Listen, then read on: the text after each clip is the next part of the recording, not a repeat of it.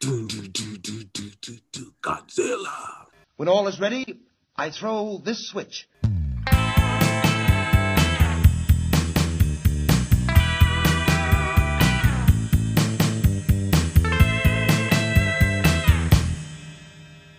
Hello, everyone, and welcome to the Collected Edition comic book podcast where we discuss the famous and infamous runs and story arcs throughout the history of comics. I'm Paul Matthew Carr. With me, as always, is Brian Reese. Here I am. Good to be with you, Paul. Good to be with you as well. Today on the program, we will be discussing the very interesting run of Godzilla, King of I the think Monsters. this counts as I think this counts as infamous. Is it infamous? Well, we'll we'll we'll decide that. We'll hash that out. But we're gonna do Godzilla King of the Monsters from the 1970s Marvel stock of stuff. Okay. Uh, but before that, we're gonna discuss. Um, we don't we don't really have uh, news to talk about this time around, or at least news we want to talk about. Let's put it that way. So we're gonna try to discuss, or at least I guess not discuss, but more reminisce about some of the uh, some of the ads you would find in 1970s comics. Now, Brian, you're an older fella like me. I'm a man of a certain age. That's right. I, I assume you remember some of the uh, more interesting ads that were in that were in comic books back in the day. Well, I gee gee willikers, Paul. Yes. Some of the, the the ads were like like I kind of I remember looking forward to the ads. I'd pour over them. You know, you get that full page of Of just the little know, squares. just the little squares and you'd be squinting at them and and Yeah. just uh you know what what is this one selling what is this one and you know boy you know it'd be kind of fun if that uh, well i was gonna say wouldn't it be fun if they we could uh, if they did those again uh, but probably not because there's probably some legal issues with some of them Uh, yeah, I mean, it's very interesting the way it was marketed to media that was ostensibly for children. And of course, the most infamous one is probably the X-ray vision glasses. the x-ray vision glasses uh yeah Um, see through which- people's clothes wait a minute Exactly. There was always a little illustration of a guy looking at a woman, and you could see through her clothes. yeah Like, And really? of course, that he had the, his eyes like in the glasses. There were like those circles, you know, like he was- Exactly. Yeah. I mean, but because that, that's of course the first thing you want to do if you have X-ray vision is to uh, see somebody naked. There was a, there was other other things as well. I mean, you could get the switchblade comb.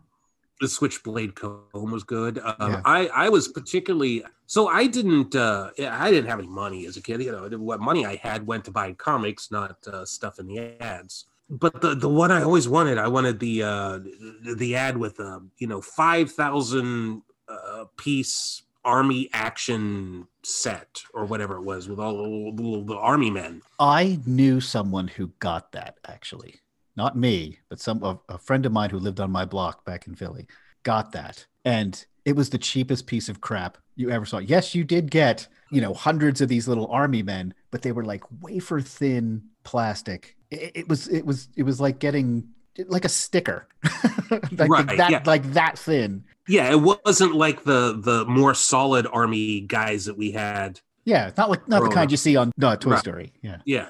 Yeah, but I, I remember just how disappointed. Uh, his name was Rob. I remember how disappointed Hey, Rob, Rob. was. Was like, I got I got gypped. yeah, you did. This cost me four dollars. Yeah. A little story about myself. I actually did send away for uh, a a box of seeds, like flower seeds, because it said in the ad that you could make anywhere from five to twenty dollars a week with it. with a packet of seeds. Yeah, by selling these seeds. And I was all about it. I was Mr. Entrepreneur at this point. I was going to make myself a, a little mini business. And it didn't turn out the way that I thought it would. I'm not. I'm surprised to hear that. Yeah, I got a couple of mercy sales to my parents and uh, and some family members, but I was I didn't become independently wealthy because of Did that. you go? Did you go door to door? Did you? I mean, it's I did try it, uh, but I, I I was all gung ho when they first arrived, and I did try to go door to door, but no one was taking. I mean, I think they, I think I think they took. some seeds. Yeah, I th- yeah. Hello, Mister. Want to buy some seeds from me? Gee whiz, golly. Say, say, pally.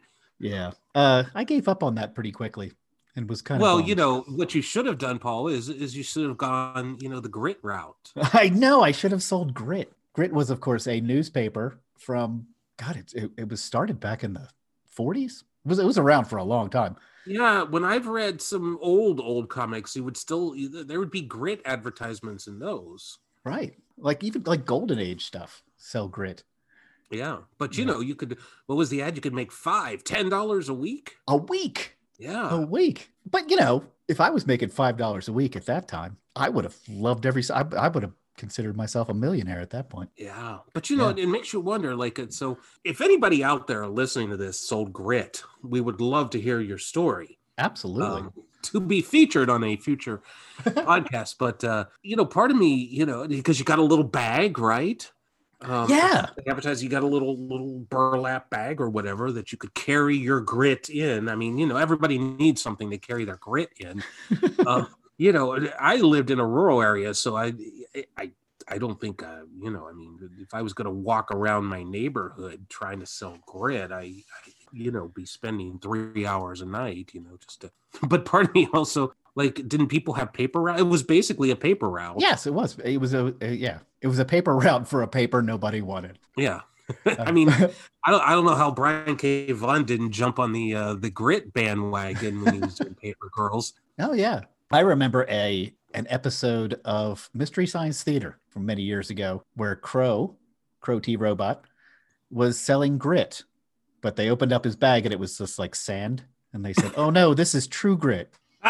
but what were some of the other like great? Uh, so of course, Sea Monkeys. sea monkeys, which which did not look like they did in the pictures. No, apparently not. I mean, No, they you know they weren't little pink people that lived in a castle and had crowns. I'm kind of shocked by that. There was always the ones where you could, uh, you know, become a muscular man without exercising. All you had to do is. Oh was yeah, like the famous uh, you know cartoon with the guy getting the sand kicked in kick his, face. Right.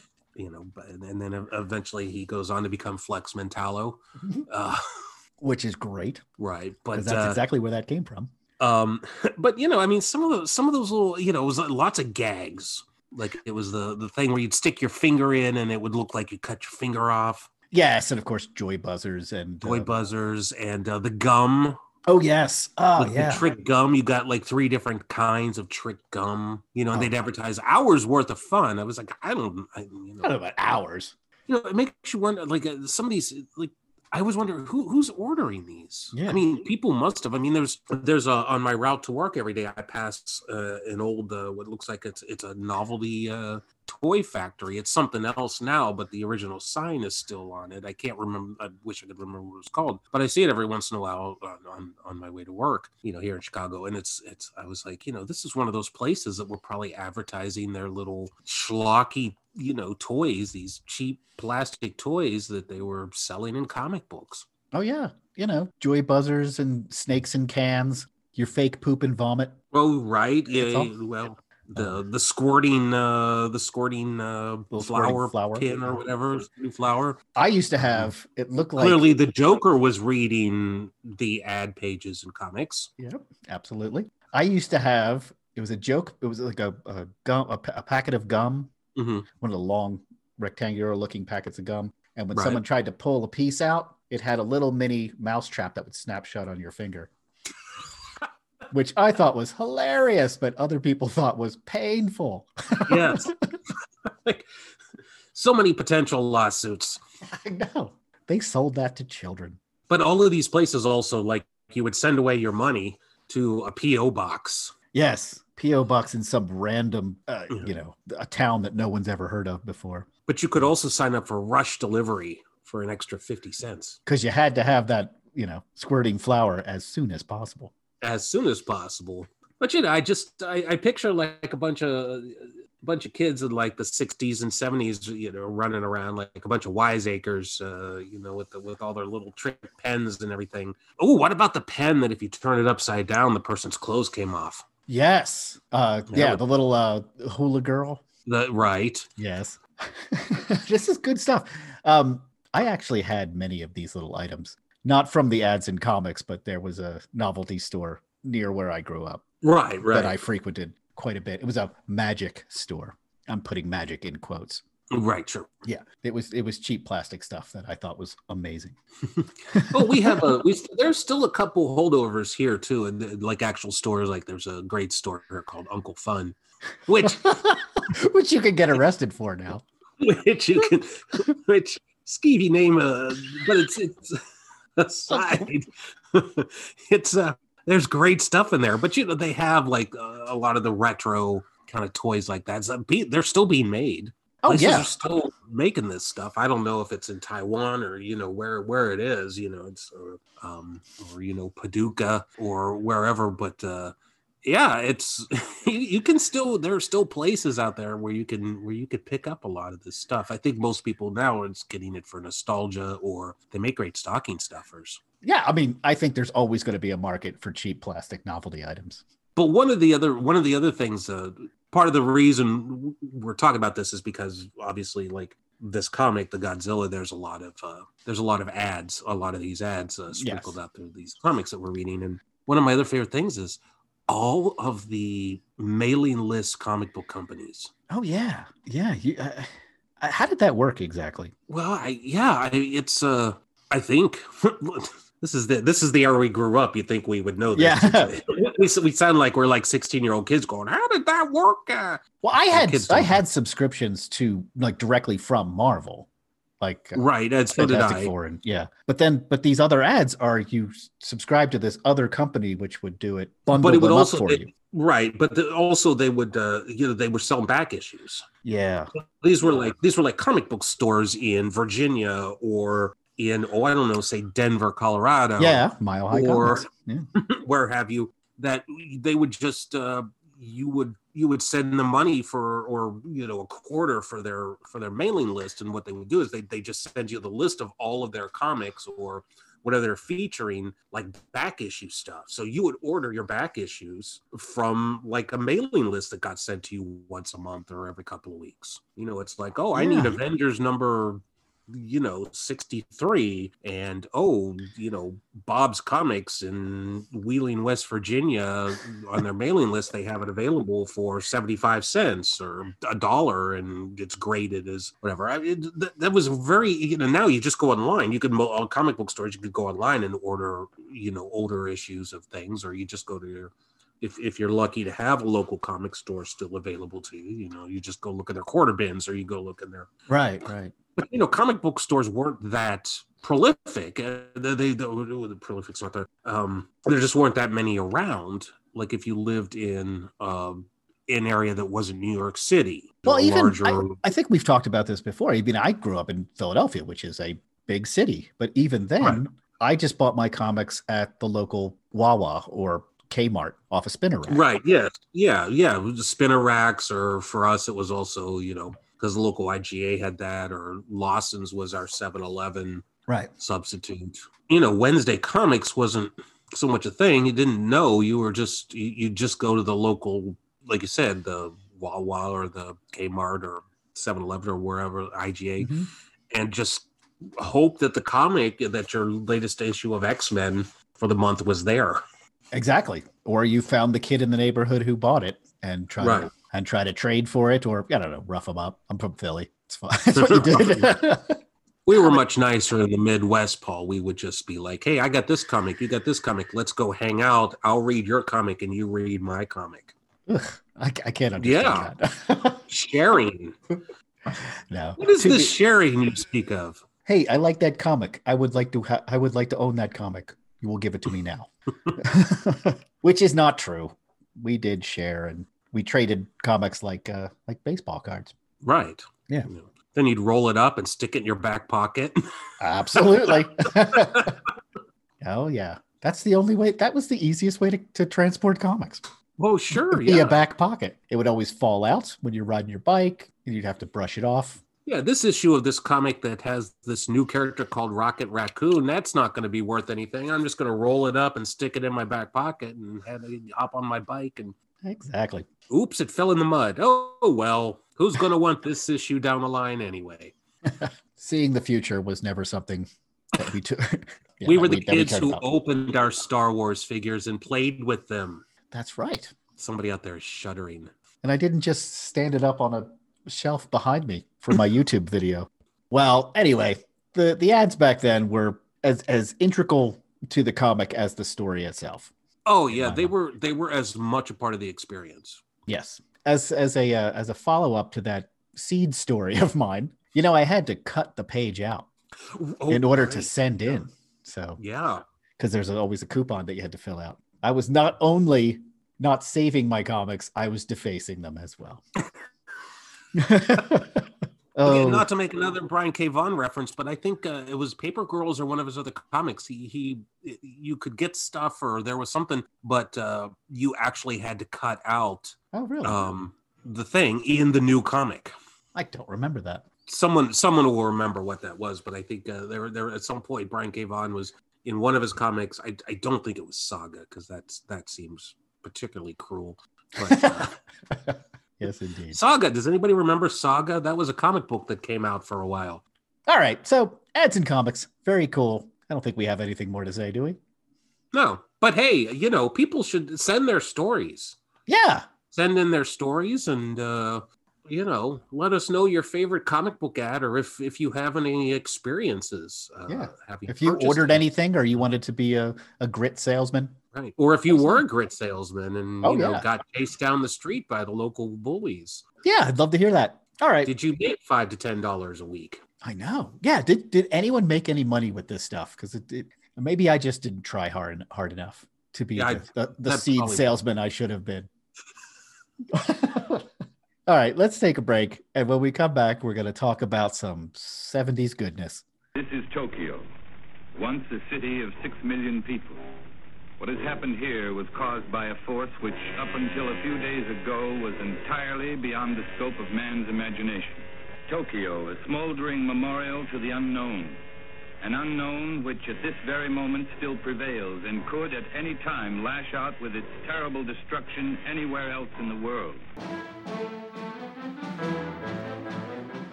Hi, folks. Luke Giaconetti here. I'd like to ask you a few questions. Do you like giant monsters? Or as they're called in Japan, Daikaiju? Monsters like Godzilla, Rodan, Gamera, King Ghidorah, or Mothra? Do you like more obscure monsters, such as Gappa or Yongary? Do you like giant heroes like Ultraman, or super robots like the Shogun Warriors? If you answered yes to any of these questions, then I think you might like my podcast, Earth Destruction Directive. I'm a dedicated fan of all things Daikaiju, and I'd like to share that with all of you. Please check out Earth Destruction Directive at twotruefreaks.com. Earth Destruction Directive, where we turn your Daikaiju dreams into city smashing reality.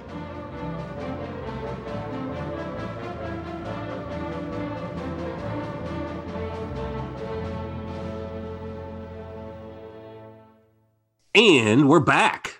Paul Carr. Today we are reading Godzilla based on your recommendation. Would you like to tell us about it? I sure would.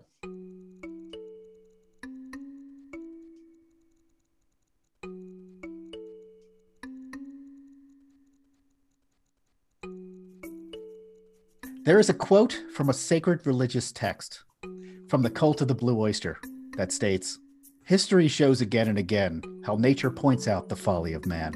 This is, of course, in, in reference to Godzilla, the giant radioactive lizard native to Japan. And in many ways, it sums up today's comic. Godzilla first appeared in Toho's 1954 film Gojira, which was originally intended as an allegory for nuclear destruction. The film is rightfully considered a classic. It's dark and poignant. It has a serious take on an issue that was and continues to be of utmost importance to our world. The film was well received and was a worldwide hit. And as you'd expect from something this serious and important, it was immediately turned into a franchise and made kid friendly. So that, by the late 1970s, Godzilla was no longer a poignant metaphor for nuclear war, but a protector of Earth from aliens and monsters. And this is where the franchise was at when Marvel Comics obtained the rights in 1977. And thus the comic Godzilla King of the Monsters was born. This is a 24 issue run that ran from 1977 to 1979. And tasked with adapting this monster to comics was Doug Moench, with art, for the most part, by Herb Trimpe. As with all properties of Marvel at this time, Godzilla had to be incorporated into the larger Marvel universe. How exactly, you may ask, does a giant radioactive lizard fit into an established superhero world? The answer is awkwardly. To add to the problem of adaptation, while Marvel still had the had the rights to Godzilla, they did not have the rights to use anything else. So no side characters, no monsters, not even any lore or reference to any of the now two decades worth of movies. Everything had to be made up from whole cloth, and the results are, to use a technical term, bonkers. The storyline is pretty simple. Godzilla shows up on the west coast of the US and begins to wreak havoc. All the while, he encounters various heroes from Marvel the Champions, the Fantastic Four, the Avengers, etc. And he battles new and exciting kaiju like Batragon, Yetrigar, and probably the most frightening of all, a sewer rat from New York. The narrative hel- is helped along by the presence of S.H.I.E.L.D., led by the perpetually annoyed Dum Dum Dugan, and an ally of sorts in Little Robbie Takiguchi and his giant mecha robot, Red Ronin. Yum.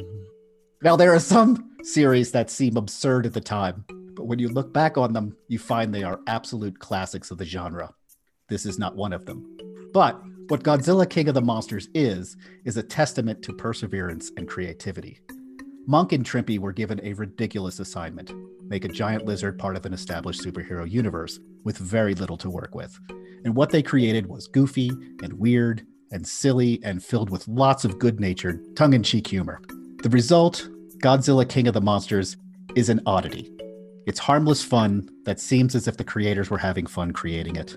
And sometimes that's all that matters.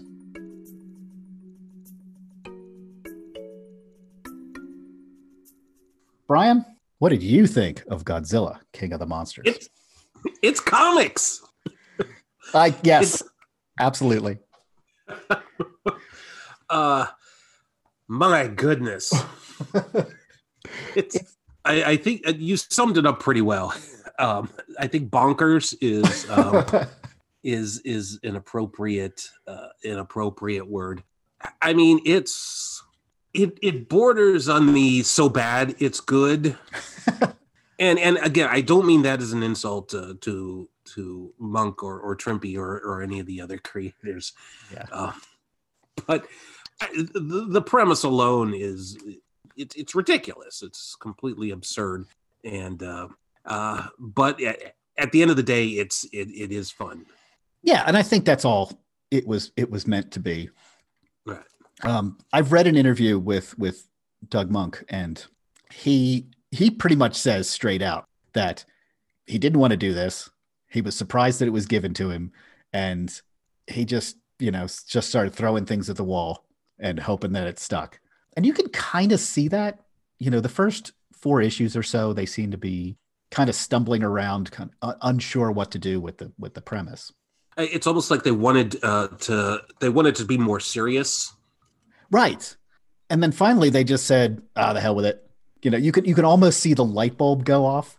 Like like like suddenly the wackiness just amps up and the humor becomes more prevalent and and You the know, some point situations get like, weirder. We need cowboys. We need uh, Yeah. Oh, let's send them to Las Vegas. Uh, let's have them fight Bigfoot. Yeah. How about how about cattle rustlers? Want to fight some cattle rustlers? Sure. Why not? Let's do that. How about space? Let's send them to space. there is um it's issue it's issue number seven. I have to look at my notes. This is where I see the change happen because on the opening splash page, there's you know, there's a little narration that says setting, a military installation in North San Diego, recently equipped with enormous with an enormous escape-proof case. Situation: Godzilla escaped, and that's the kind of humor that just keeps getting reinforced after this. right. You're like that's just like we're just we're not we're not going to take this seriously anymore. Right. Yeah. And uh, you know not only but does Godzilla escape, but uh, the geniuses, of course, uh, you know have have Godzilla stored in an area where the largest stockpile of nuclear weapons also happens to be. Yeah, of course. Yes, always put giant radioactive lizards next to nuclear weapons. Makes perfect sense. Yeah, the, the the back half of this series is really, I think, where it starts to hit its stride. That's that's where that's where they're just throwing everything at it. But I suppose we should talk a little bit about. Okay, so we're not going to talk about issue by issue. This is a 24 issue run, and we're not going to talk about issue by issue. But there are sort of little mini arcs as this goes along, uh, and I think we can talk about that i- in general terms Right. and as I said, the first the first four issues are basically just Godzilla shows up, wreaks some havoc, and then storms off again. He uh, he destroys the San Francisco uh, the San Francisco Golden Gate Bridge because I think that's required of all giant monsters. He Uh, destroys Seattle. he destroyed Seattle. Tries to have a little uh, intimate relations with the with the Space Needle, which is neat. but yeah, but but those Who are the issues. That's right. The um, yeah, th- those issues are they're they're fun, but they, you know, I, I don't think that the the team knew what they were doing just right then. Right. The other things to, to bring up about these is um, it's there's some real darkness there too because I mean Godzilla's eating boats with people in them. Yeah. You know, I mean, there's there's like a massive loss of life going on in these first uh, first uh, few issues that uh, is sort of swept under the carpet later. Yeah, and it's tamp it, it's tamped down a little bit because you start to see people getting away Mm. as it goes on. And and and they're trying to turn Godzilla into more of a hero type instead of just a rampaging monster, which is what he started out as. Another notable cameo in the early issues is the uh, presence of the champions, which is everybody's favorite superhero team. There's serious sarcasm there. Yeah. Yeah. and uh, yeah, and and just uh, the the champions being as incompetent as one uh, would imagine. Oh man, you have Hercules, who's yay verily.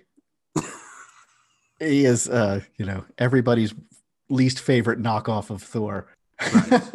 and and then Black Widow, because what you really want when taking on a a large uh, skyscraper sized lizard is an espionage es- expert yes, with yes. no powers.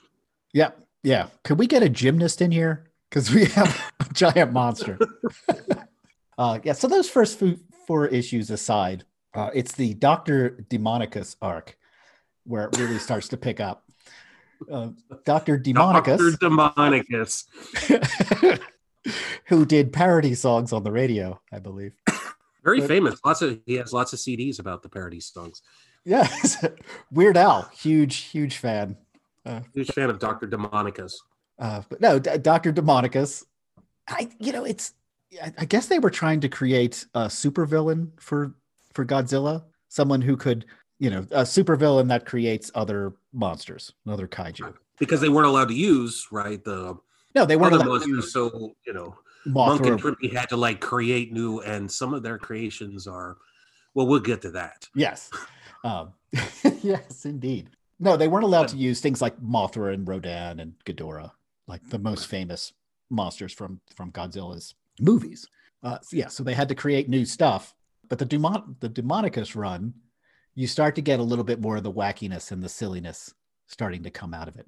The big monster to come out of the Demonicus run is the uh, is Batragon. Batragon. Batragon. Gotta love I it. was having trouble pronouncing that. I was like, was it is it Batragon? Oh no, it's Is it Batragon? It- you got to have years of watching uh, of watching kaiju films to know to instinctively know how to pronounce these things. Although, uh, you know, my, my favorite probably of this, which is another one of the monsters that Doctor Demonicus has, is, and and I refuse to pronounce it other than Ghilaron. sure. It's Ron who's a Gila. Um, yes, you could sing it to the tequila song. Did yeah, but you know, like I said, you can start to see that the uh, the wackiness starts to come in. Um, the character of Dum Dum Dugan, who was who was eh, from the very beginning being very gruff and kind of having some homespun, gosh darn it type of uh, type of insults, thro- you know, slinging insults at people. It just gets dialed up to eleven in this storyline. well, it becomes the uh, he becomes the Dan Rather of uh, Marvel Comics, or the Dan Rather of Shield.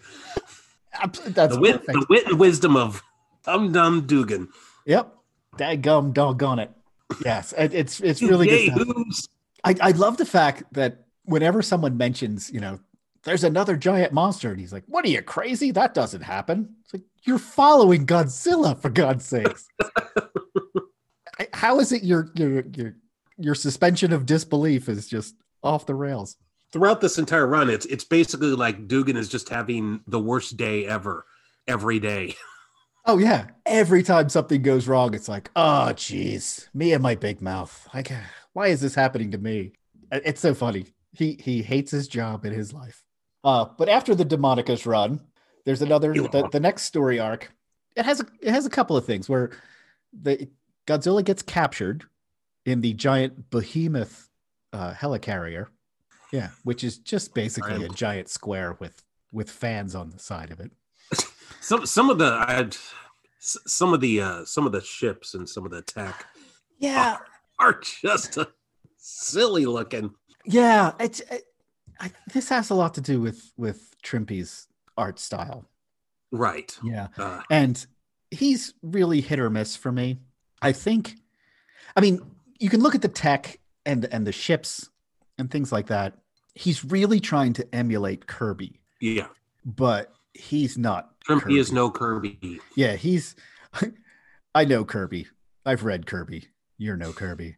That being said, his animals, you know, Godzilla himself and and some of the other creatures, he's really quite good at. There's some splash pages that are amazing. Yeah. Yeah.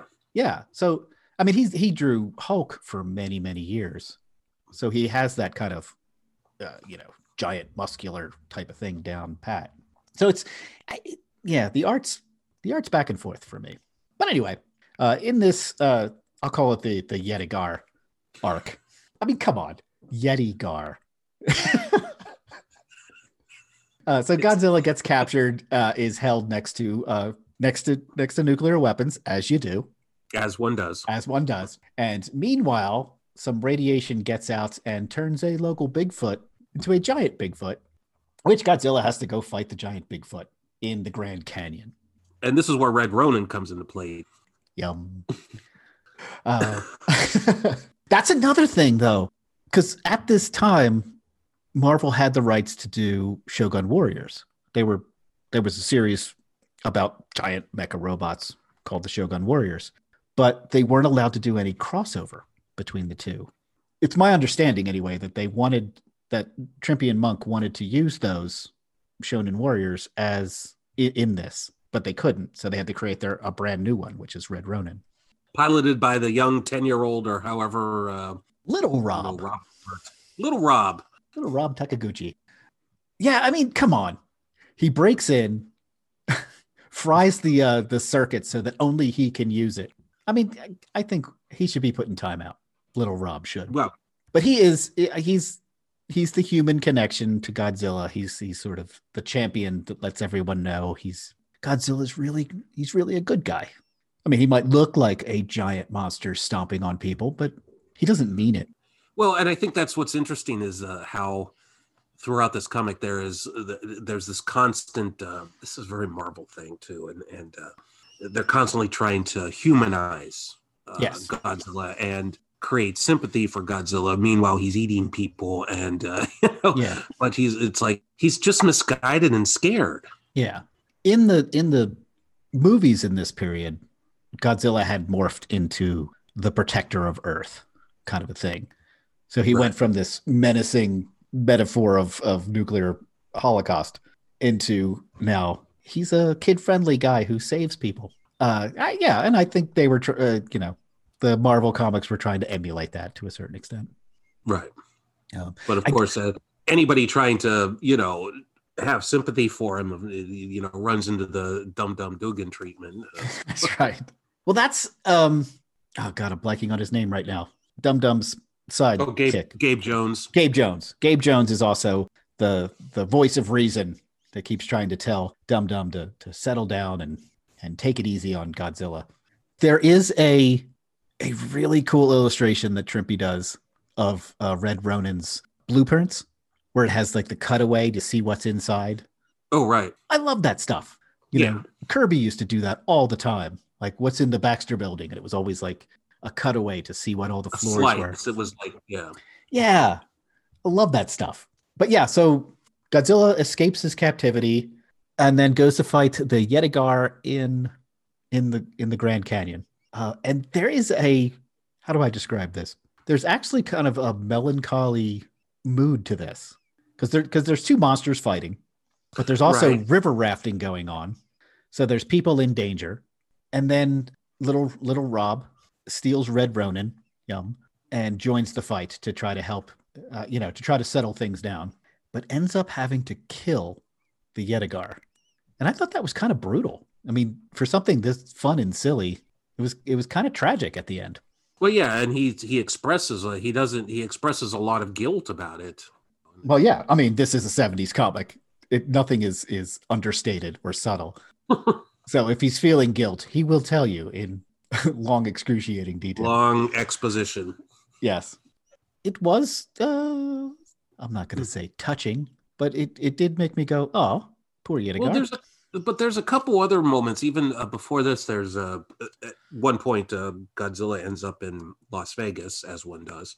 There's this whole weird subplot about you know this this guy, uh, his Winslow Bennett, uh, who just keeps gambling because he has to save his mom's life. right. So you know he's the perennial loser, and uh, he's down to his last dime, and Well, should he make a call to his family or should he put it in the slot machine? puts in the slot machine, wins some money, goes and wins some more money at another table, and then Godzilla comes along and destroys the the, the flood. I forget it's the flood from the from the dam comes in, and he loses all his money, and he uses his last dime to call his wife and say, "I've lost all the money, you know, but um, I have one dime left, so I'm gonna try to get money to help cure my mom." And you know, his wife's on the phone like, "Your mom died three years ago." Right. And And yeah, then he he- just goes wandering off in the desert. What in the world? I thought that was a really neat story, incredibly weird and incredibly strange.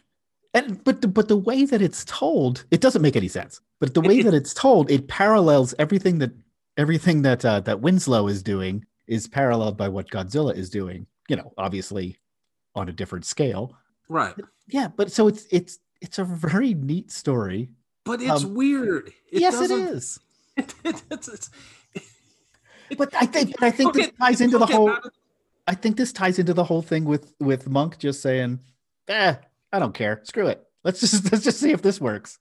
But you have this story, and then like uh, going back to the Yetrigar uh, battle and everything like that, and you have those rafters, and then there's this whole sub story about some of these rafters uh, where the men are like criticizing the women for not uh, being adventurous, and then the men get hurt and they have to walk it anyway. So the women turn the tables on them, and they're like, you know, you're the weak ones, not us, and a wonderful sentiment. But what, Yeah.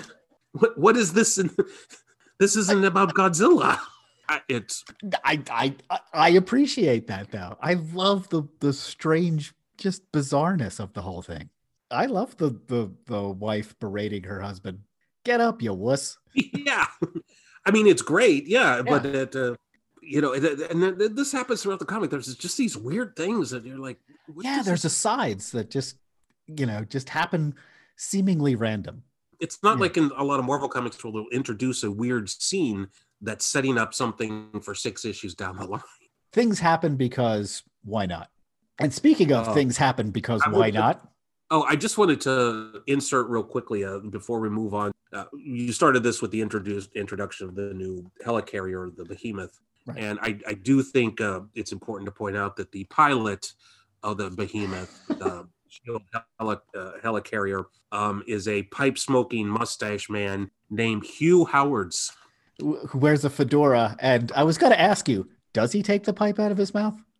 Ever? i don't know if it ever comes out the, the again it's this shows how much fun he's having because he you know uh, that Moench is having with the with the story at this point is because Yeah.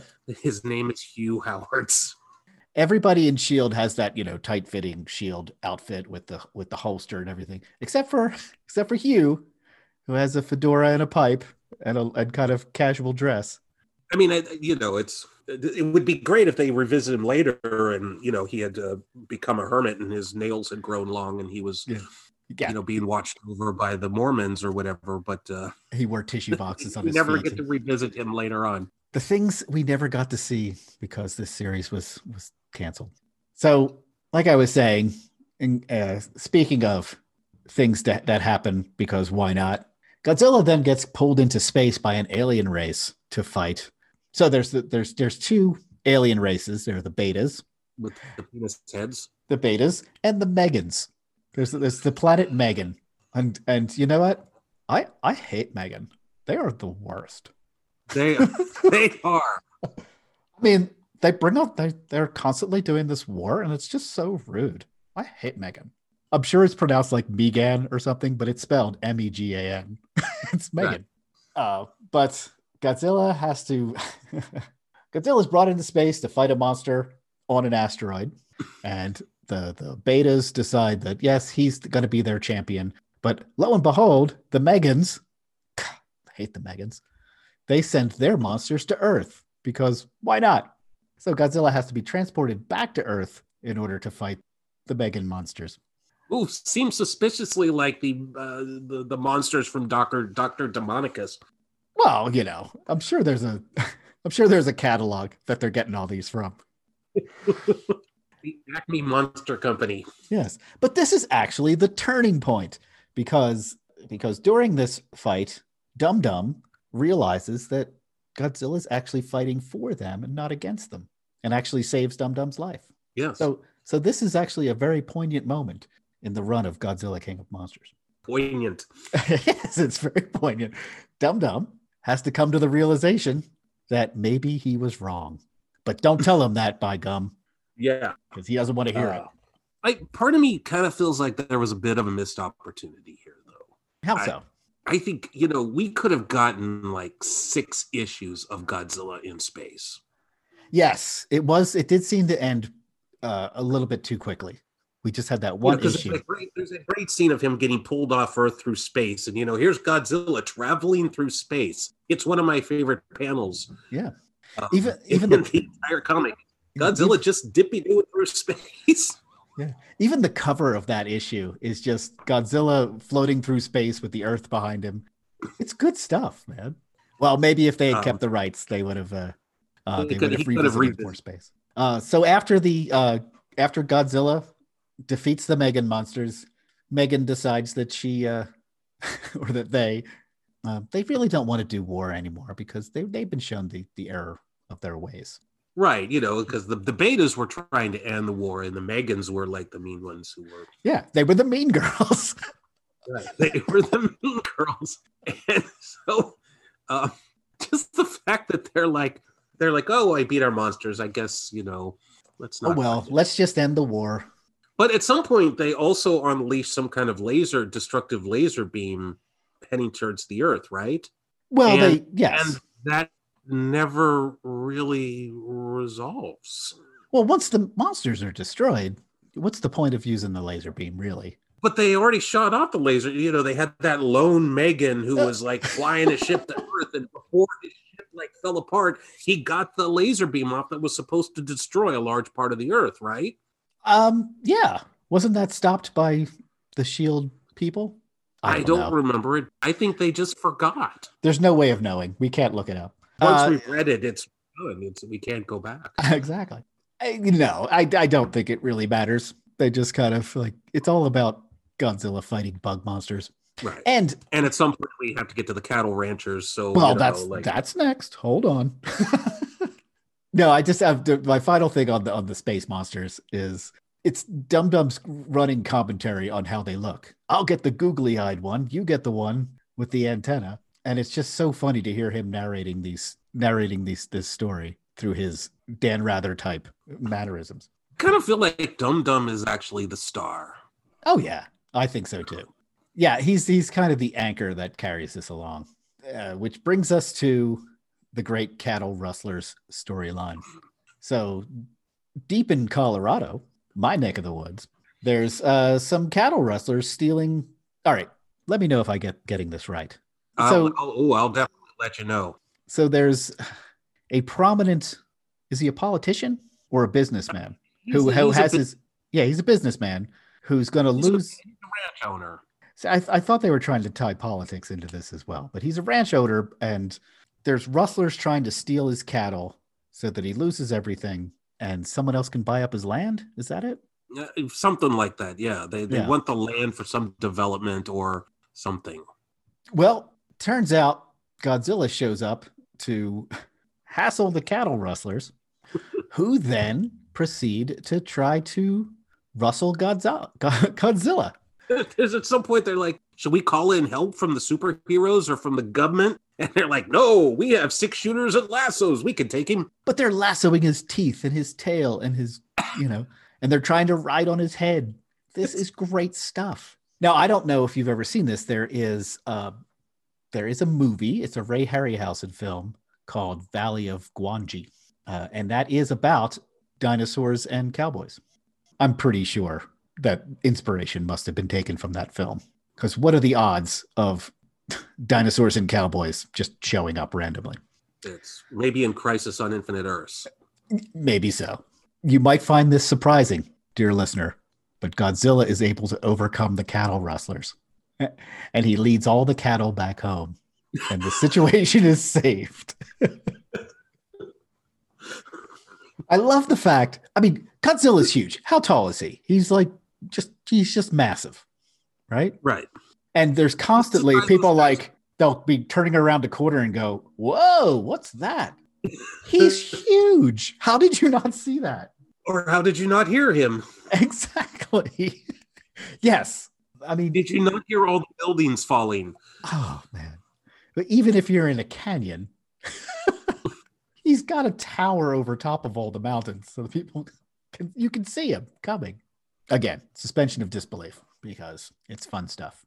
And now we get to the final arc of the run, which is probably my favorite, and that is Shield and Dum Dum bring in Hank Pym to hit Godzilla with a shrinking gas so that Godzilla gets shrunken down into a manageable size. He can put it he put it in a cage, which is all well and fine until a scientist who's carrying the cage just happens to trip and fall and And it should be noted that uh, in their wisdom, after having learned the valuable lesson of the last time they captured Godzilla, taking him to a place with nuclear weapons, in their wisdom, they've decided to take the now captured Godzilla and bring him to New York City. well, yeah, but that's where all the superheroes are. What so you go wrong? but come on, this is good stuff. Godzilla Oh, gets yeah. free. Godzilla's a tiny little thing at this point. Little Zilla. Little, Little little Zilla. little And- fella. And he uh he gets loose and makes his way into the New York City sewers where he meets a giant sewer. Well, not a giant, a, a regular sewer rat, but which is probably giant. which is probably giant, exactly. This is my favorite fight scene of the entire thing. Is Godzilla fights a sewer rat, and it's it's it's epic, I think. Well, it's relatable. It is. It is. I've been on the New York subway, and they could fight me for sure. Same. That in itself is fun. But uh, little Rob goes out to try to find him, Godzilla, that is, and he does ha- just happens to stumble upon Godzilla. He g- just walks past the sewer that he is in, and Godzilla hears his voice and comes out because they're friends. Uh, at which point, Godzilla, the shrinking gas begins to wear off, and he grows to a human person's size.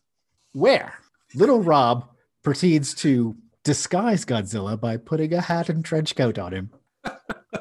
and it's wonderful. It, it- it is wonderful. uh, there are a couple of uh, of young thugs who want to attack them, but Godzilla whips off his coat and hat, and he takes on. And thus dissuades them. Yes, he hits them. he hits them with his atomic breath, and they sc- run away screaming, "Ouch! I'm on fire!" and it's just a lovely moment. At this point, Dum Dum and the Shield team meet up with them on the docks, and there's this wonderful scene of them seeing Rob. Like, wait, is that Rob? It looks like his walk, but who's that with him? Because Godzilla now has his trench coat and hat on again. Wonder who that fella is. At which point, Godzilla disrobes again, and then gets into a knockdown fight with uh, with Dum Dum Dugan. Which is I don't have words. It's so good. no, there are there are no words. I, but I mean, you know, it's it's one of those great moments where it's you know you wouldn't have Dum Dum and Godzilla wrestling with each other like if Godzilla was normal size, right? So, you know, Right. I no, this is wonderful. I I I, I genuinely like this. opportunity to win with it.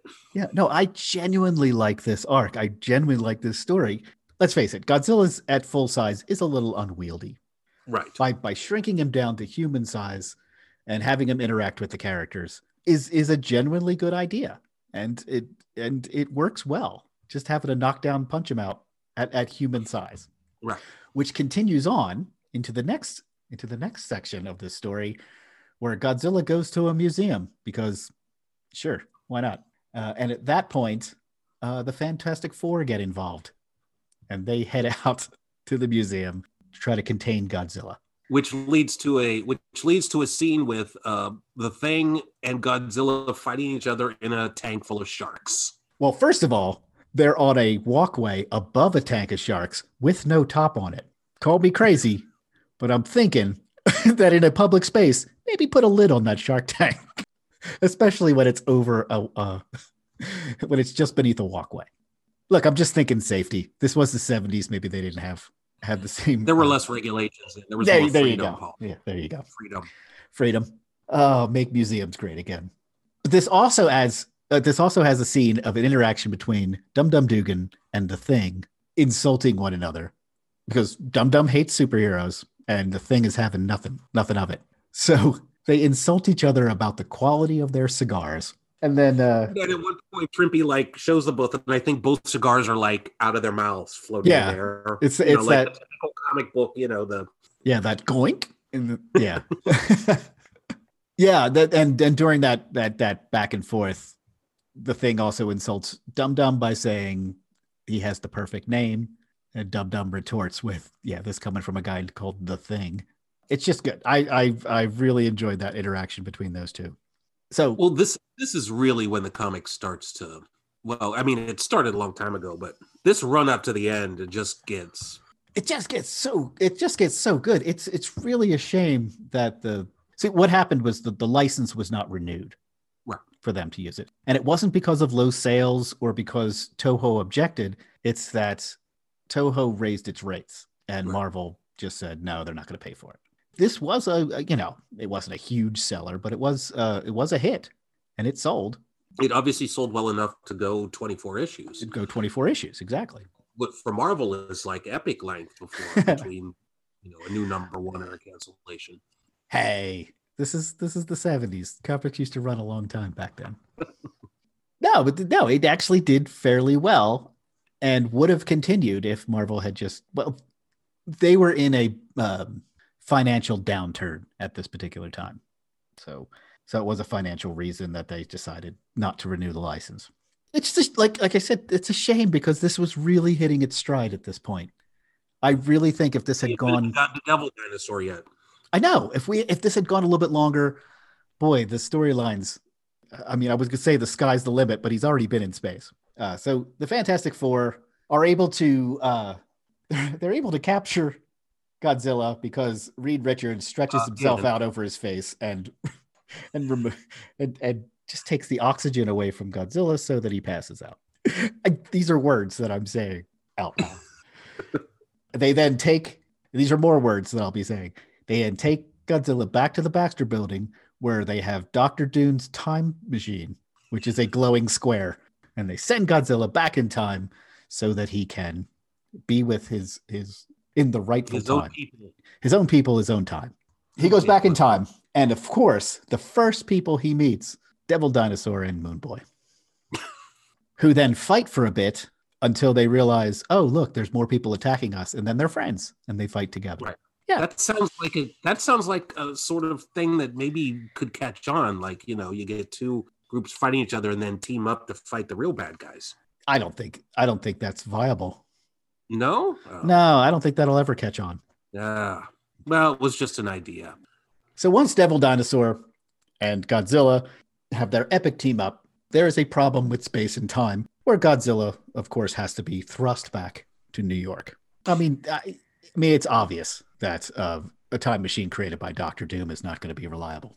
There was a problem because the radiation that uh, Godzilla has d- disrupted the uh, the time machine too, as it as it would. Oh yeah, absolutely. I mean, I think we've never been able to figure out with our time machines the uh, the radiation problem. Yes, well, you know, it is an ongoing flaw in all time machines. Well, Godzilla is brought back to the present, but at full size this time. So he's back to full size. He's in New York, and uh, he's a little miffed. He's cranky. He's cranky. So he decides to go on a little bit of a rampage, which causes the Avengers to become a part of this whole storyline. So at, at this point now we have the Avengers, Fantastic Four, the Might of Shield, and J. Jonah Jameson involved. There's a wonderful line about J. Jonah Jameson. Godzilla is passing the Daily Bugle. this is this is actually a great comedic scene. It, this is this is in, yes. yes. This is So J. Jonah Jameson is being J. Jonah with his back to the uh, to the windows with Godzilla behind him and there's someone in front of him going, oh, uh, behind you. And J. Jonah, Go ahead. J. Jonah, of course, turns around and decides to yell at Godzilla for for you know getting in his face. Again, it's one of those great panels. You just have it's you know it's pulled back and you just see J- Jameson like just with his head sticking out the window. raising his fist, just shaking his fist in Godzilla's face. And Godzilla does not use his atomic breath. He he blows he blows what the line is. I wrote this down. He makes his sentiments known, just like J. Jonah Jameson, with a blast of hot air. And I just, you know, that's a chef's kiss. What a beautiful scene that is. After this, uh, they're the collected uh, superheroes the Avengers, Fantastic Four, and Shield all try to lead Godzilla to the harbor uh, and away from all the buildings because there's a very weird scene with the Empire State Building with Thor on one side and Godzilla on the other, just kind of squeezing it together. I, I don't know what the o- end, end goal of that was, but you know, it was they're Well, saying they were playing tug of war with each other. Yeah, it's well, Thor's trying to keep it upright, right? And Godzilla's trying to knock it down, and instead you have a mildly odd. uh, yes, they're just sort of standing on either side, you know, pressing pressing against the walls. Uh, but it it is interesting that uh, Mjolnir is the only thing that actually hits Godzilla that hurts him. right. Uh, gives you a little bit of uh, insight into Thor's strength. But then the Wasp and, and Yellow Jacket fly into uh, Godzilla's ear canal in order to disorient him and make him fall down. You know what? I'll give him props. That's a clever idea. Sure. sure. But Godzilla does fall into the into the harbor, uh, but then rises out of the water and is about to run into this, you know, and and just cause all kinds of damage when little Rob shows up and pleads with Godzilla to please just go away. And he does. The end. The end. Uh, there is actually a conclusion to this story. You know, I, I mean, I guess they knew it was going to, it was the, the rights were going to leave and they were going to have to end this series. So there is hey, sort of a, there is a, there is a conclusion. Right? No. Yeah. And you know, Godzilla just uh, dippy doos out into the water and disappears under the water. And and who knew all it took was little Rob just saying, Hey, can you go away, please? Yeah. Oh yeah, okay. Yeah. All right, man. It was All good. right, Rob. You haven't betrayed me in the last hour or anything. So Thanks, buddy. yeah. And and you know, they even managed to work in Spider-Man for three panels. Yeah. Spider-Man has a little cameo to take a picture, which J. Jonah was, uh, J. Jonah Jameson was, was yelling about. Where the hell is Parker? How come he's not taking pictures? So Because Spider-Man- if you're gonna use if you're gonna utilize Spider-Man in a comic to like help sell issues, you definitely wait till the final issue and use him for three panels. Yes. He does say, I'm a little late to this party, but so this is all really fun.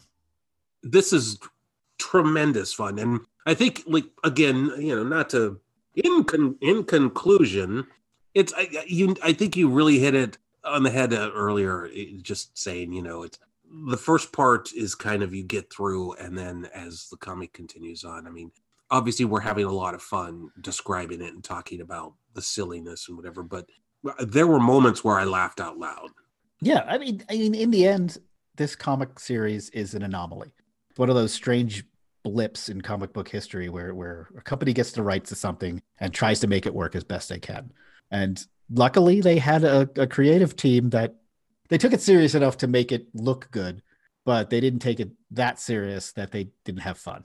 Marvel obviously, I think, had more success with some other like properties. Obviously, the Star Wars property, Yeah, they got Star Wars. They were doing Planet of the Apes.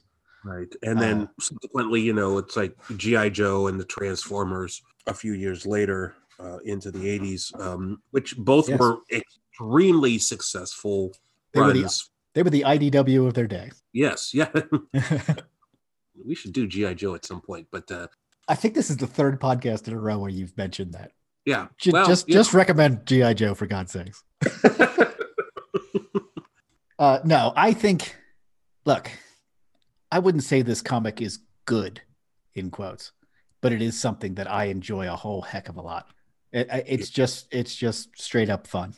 it's not good, but it's kind of great. Yes, exactly.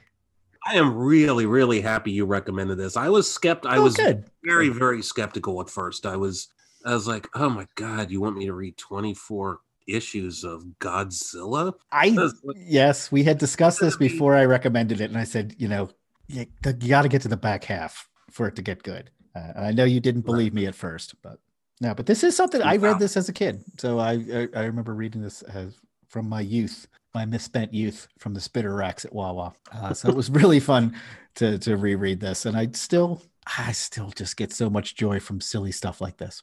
Yeah. Well, and again, we've we've said this a million times. We'll probably say it a million times more. It's like it's it's comics. It's it's fun. This is not grim and gritty, serious oh, stuff. no. This is this is exactly what as kids we loved about comics.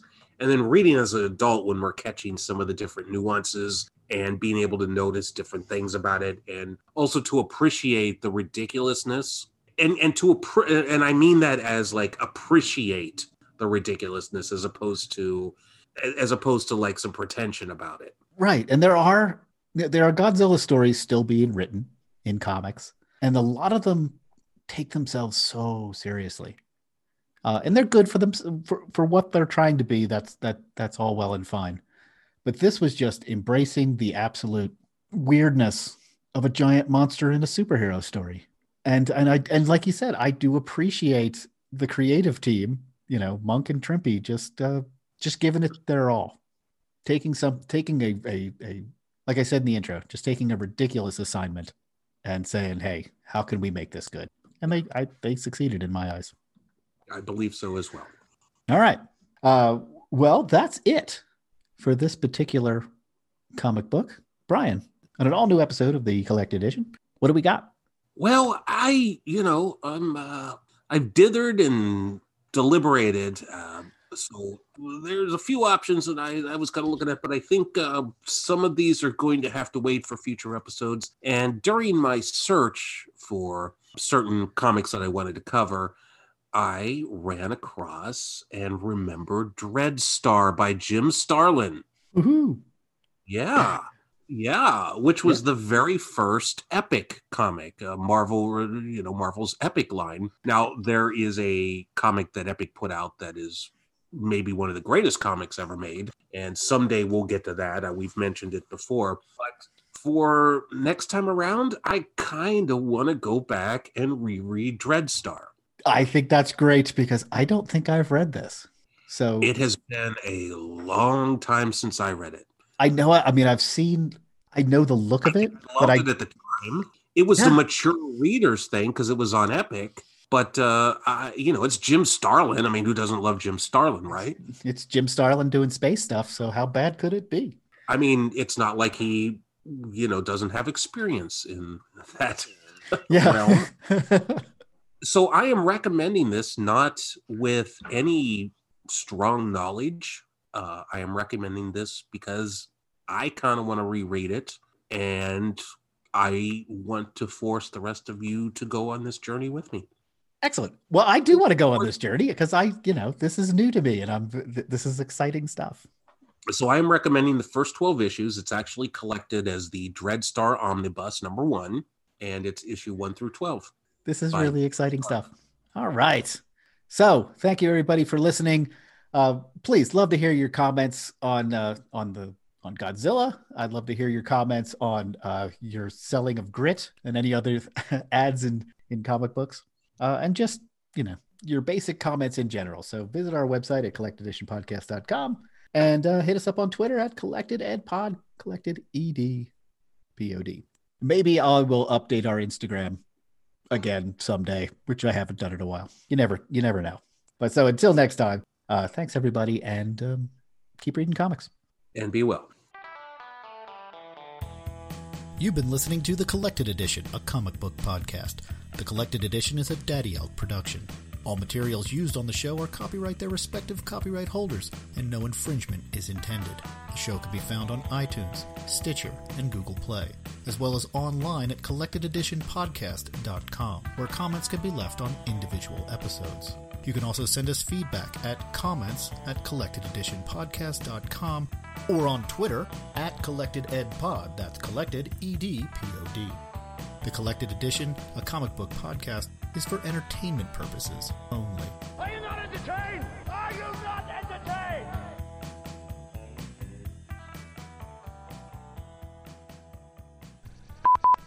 By the way, Godzilla versus Kong, awesome. I mean, I'm Kong sure it is. versus- is.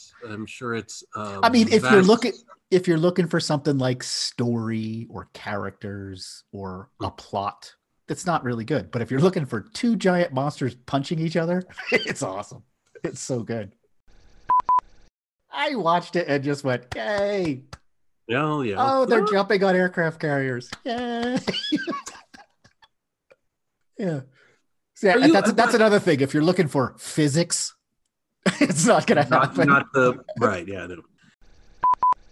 So I, you know, I do before we close it out, and you know, if we'll, see if you uh, delete this or not, but I would like to encourage anybody out there.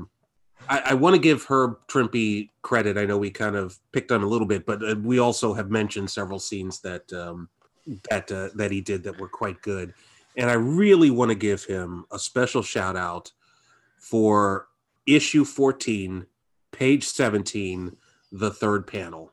I will let folks investigate that on their own, but uh, Mr. Trimpe is a dirty, dirty, dirty man. It's a man playing with his joystick. And I couldn't let this go without uh, without at least giving that panel a passing mention.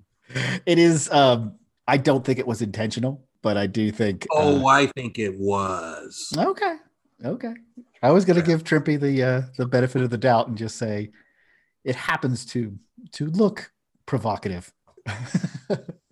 Um anyway hope everyone's curious enough. Go go check it out